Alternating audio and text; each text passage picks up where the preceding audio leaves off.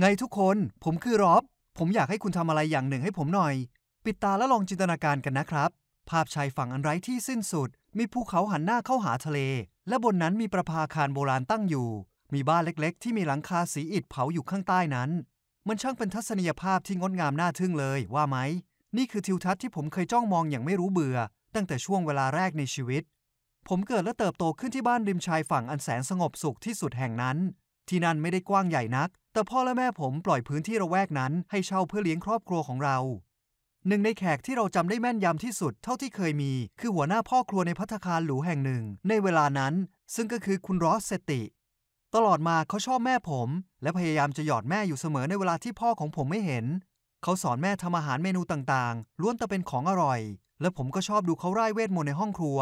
ผมแทบไม่รู้เลยว่าหลังจากนั้นผมพบว่าการทำอาหารและคำแนะนำเรื่องจีบสาวของเขาจะเป็นประโยชน์อย่างมากในอนาคตเดี๋ยวคุณจะรู้ในอีกไม่นานนี้ล่ะครับ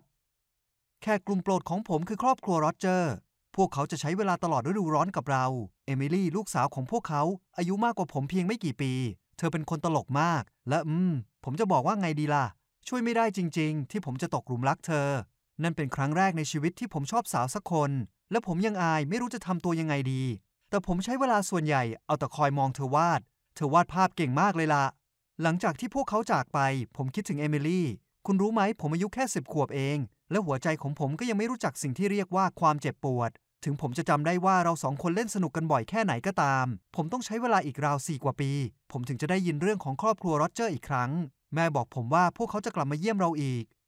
ผมพยายามจะนึกภาพว่าในตอนอายุ16 ปีอย่างนี้เธอเป็นอย่างไรแล้วเมื่อผมเห็นเธอดูเหมือนจะยิ่งน่าหลงไหลยิ่งกว่าที่ผมจะนึกภาพออกได้แต่เมื่อผมพยายามจะคุยกับเธอกลับวางท่าทีห่างเหินและเย็นชาพ่อของเธออธิบายว่าเอมิลี่ไม่ได้ดีใจที่มาที่นี่และใช้เวลาช่วงหน้าร้อนกับพ่อแม่ของเธอพวกเขาเองที่ขยันขยอว่าพวกเขาทั้งหมดน่าจะไปด้วยกันเพราะนี่จะเป็นการใช้เวลาในฤดูร้อนร่วมกันเป็นครั้งสุดท้ายก่อนที่เอมิลี่จะเรียนจบชั้นมัธยมและออกไปเรียนมหาลัยดังนั้นพวกเขาก็เลยบอกผมว่าผมไม่ควรเก็บเรื่องพฤติกรรมของเธอมาคิดมากครั้งหนึ่งผมได้ยินเอมิลี่โต้เถียงกับแม่ของเธอหนักมากผ่านทางหน้าต่างที่เปิดไว้เท่าที่ผมเข้าใจเธอกำลังบ่นว่าไม่มีอะไรแปลกใหม่และน่าสนใจที่นี่ให้เธอได้ถ่ายรูปเลยและนี่ก็ทำให้ผมนึกอะไรได้ทันทีวันถัดมาผมชวนเธอให้ไปเดินทัศนาจรแบบเป็นส่วนตัวสำหรับแขก VIP ตามที่ผมเรียกเราขี่จักรยานไปด้วยกันขึ้นไปบนประภาคารเก่าถ้าเธอยังไม่ชอบอีกก็ไม่มีอะไรในโลกที่คู่ควรให้เธอถ่ายรูปแล้วล่ะผมคิดแบบนั้นเอมิลี่ตื่นตาตื่นใจกับตัวประภาคารเก่าและทิวทัศน์ริมทะเลที่มองเห็นจากที่นี่และขณะที่เธอกดถ่ายรูปรัวเป็นร้อยใบผมเล่าเรื่องราวที่น่าสนใจมากมายที่เกี่ยวข้องกับสถานที่นี้ให้เธอฟังอย่างเช่นผมรู้ว่าที่นี่เป็นที่ที่พ่อของผมขอแม่แต่งงานและเป็นจุดที่เธอตอบว่าค่ะและครั้งหนึ่งตอนที่ผมทะเลาะกับพ่อผมหนีมาที่นี่และอยู่บนนี้นาน2 วันระหว่างที่ผมเล่าเรื่องราวทั้งหมดให้เอมิลี่ฟังผมเห็นรอยยิ้มของเธอเป็นครั้งแรกนับตั้งแต่พวกเขามาถึงและพูดกันตามตรงนะผมคิดว่าในที่สุดผมก็ทำให้เธอรู้สึกดีได้แล้วเพราะทริปสั้นๆของเราครั้งนั้นทำให้เธอเริ่มเกิดความสนอกสนใจสิ่งต่างๆดังนั้นในวันถัดมาผมจึงตัดสินใจพาเอมิลี่ออกไปอีกเพราะผมนัดเจอเพื่อนของผมที่ร้านกาแฟและคิดว่านี่เป็นโอกาสดีที่จะบอกให้เธอรู้ว่าผมสนใจในตัวเธอแต่ทุกอย่างไม่ได้เป็นไปตามแผนพูดให้สั้นๆนะผมควรจะชวนเอมิลี่ไปเดทไม่ใช่ว่าปล่อยให้เธอสมาคมกับเพื่อนๆของผมโดยเฉพาะพี่ชายคนหนึ่งของเพื่อนผมที่ชื่อรอยเขาสูงกว่าผมไหล่กว้างกว่าก็ใช่นั่นแหละมองจากภายนอกแล้วเขาก็ต้องดึงดูดสาวอายุ16 ปีได้อยู่แล้วและเดาซิว่าวันถัดมาเกิดอะไรขึ้นเขามารับเธอทันทีหลังมื้อเช้าและพาเธอมาส่งดึกมากผมเป็นเด็กอายุ14ที่อกหักดังเปาะและหวังจริงๆว่าอยากให้ฤดูร้อนครั้งนั้นจบลงให้เร็วที่สุดเท่าที่จะเป็นไปได้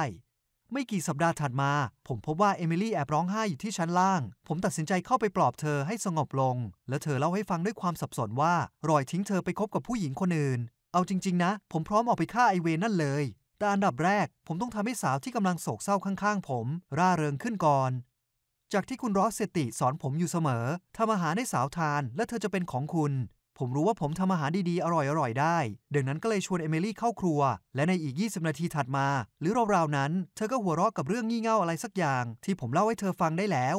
คุณคงคิดผิดถ้าคิดว่านี่เป็นตอนจบอันแสนสุขของเรื่องราวเพราะไม่กี่วันถัดจากนั้นเธอก็จากไปพร้อมครอบครัวแต่ก่อนที่การมาเที่ยวพักผ่อนของพวกเขาจะจบลงเธอบอกผมว่าอาหารของผมเป็นจานที่อร่อยที่สุดเท่าที่เคยทานและผมควรมองอาชีพพ่อครัวเป็นตัวเลือกในอนาคตคำชมของเธอตราตรึงอยู่ในความคิดของผมจริงๆดังนั้นเมื่อผมอายุครบ17 ปี ผมจึงยืนกรานกับพ่อแม่ขอให้อนุญาตให้ผมไปนิวยอร์กเพื่อเรียนศิลปะการทำอาหาร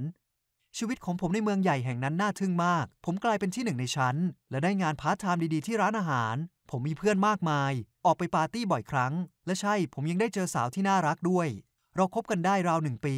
เราจึงตัดสินใจออกมาอยู่ด้วยกันเราเช่าอพาร์ตเมนต์และตามที่เราตั้งใจคือพยายามจัดการพื้นที่และทำให้ห้องของเราอยู่สบายๆและออกไปเดินซื้อของในตลาดมือสองด้วยกันที่นั่นเองท่ามกลางข้าวของที่ไม่ได้ใช้แล้วของคนอื่นๆผมเห็นภาพวาดสวยๆภาพหนึ่งของทิวทัศน์ที่ทำให้ผมรู้สึกคุ้นเคยหน้าผาที่มีประภาคารและบ้านหลังเล็กๆด้านหน้านั่นคือทิวทัศน์เดียวกับที่ใครก็ตามที่นั่งอยู่ตรงหน้าม้านั่งที่บ้านริมทะเลของพ่อแม่ผมจะมองเห็นผมไม่อยากเชื่อสายตาตัวเองเลยผมพุ่งตรงไปหาคนขายและถามว่าเขาได้ภาพนี้มาจากไหนและเขาบอกว่าครั้งหนึ่งมีสาวคนหนึ่งเช่าบ้านเขาและลืมภาพนี้ไว้ใต้เตียงโดยบังเอิญในตอนที่ย้ายออกไปแน่ล่ะว่าตอนนี้เขาไม่รู้เรื่องของสาวคนนั้นอีกแล้วและผมก็รู้สึกได้ถึงความต้องการอันแรงกล้าและแปลกประหลาดที่จะได้ครอบครองภาพนั้นที่จริงภาพนั้นเหมือนเป็นคนหาผมจนพบผมซื้อมาในราคาไม่เท่าไหร่และคุณแน่ใจได้เลยว่าผมไม่ได้เล่าเรื่องนี้ให้ใครฟังโดยเฉพาะอลิซแฟนของผมว่าภาพนี้มีความเป็นมาอย่างไร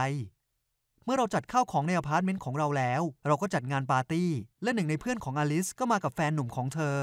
ทันทีที่เขาเห็นภาพวาดเขาก็ดูเหมือนจะต้องมนต์เสน่ห์ของผมปรากฏว่าเขารู้จักศิลปินที่วาดภาพเขาเรียนชั้นเดียวกับเธอที่คณะศิลปะแต่แล้วเธอก็เปลี่ยนสาขาไปเรียนการถ่ายภาพชื่อของเธอคือเอมิลี่และเธอมีสตูดิโอถ่ายภาพอยู่ในตัวเมือง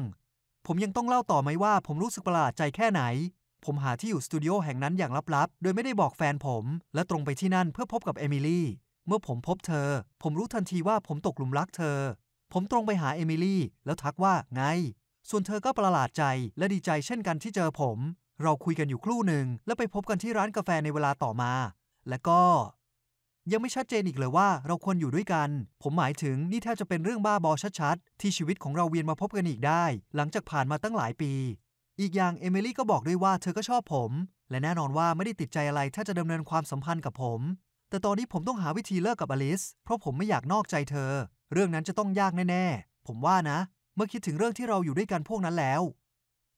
อย่าลืมกดปุ่มทุกปุ่มที่คุณเห็นเพื่อแสดงให้ผมรู้ว่าคุณชอบเรื่องราวของผมและอยากแบ่งปันเรื่องนี้จนแทบทนไม่ไหวนะครับ